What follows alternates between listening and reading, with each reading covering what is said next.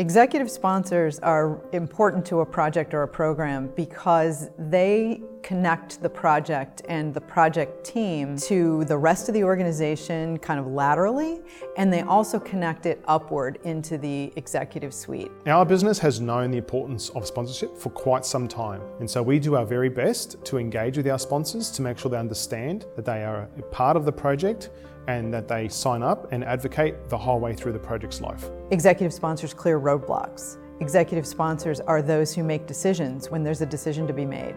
They advocate for the resources, both human resources and budget, when projects need additional funding or there's competition for project work. And without that, projects can get lost, they can get stopped or stalled. And I think that's probably why an executive sponsor is so important. It's that connection to the rest of the organization. Project sponsors must understand that they are on the hook for delivery because they are the project.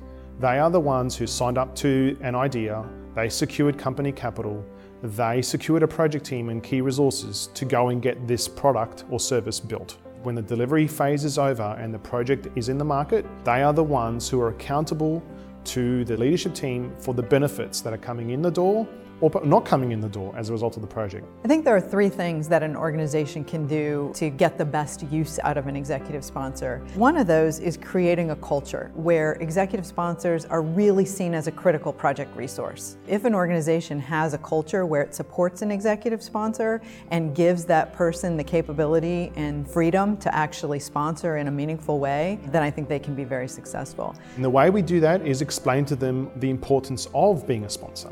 We induct them into the role, we train them, we put together round tables and get them to collaborate and share stories about the challenges they're experiencing being a sponsor. The second thing I would say is that organizations that are most successful with executive sponsors really focus on the most important skills influencing, being able to understand the organization and have that organizational savvy in order to influence across and up in the organization. A good sponsor knows how to engage with the project, they understand that they are the advocate of the project, they have vested interests in the outcome. And then the third thing I would say is that organizations that are most successful provide training for executive sponsors the same way that they would provide training for anybody who's moving into uh, another role or another skill set within the organization. All of the presentations that we do and the material that we provide to, uh, to organizations to help build that capability within their own organization is all based on our research and that helps the project managers and the PMO directors and the, the team that's delivering the value uh, within an organization be advocates for that capability within the organization. Thanks for watching. Learn more at pmi.org or in our PMI playlist. Next up is Mapping the Value Delivery Landscape.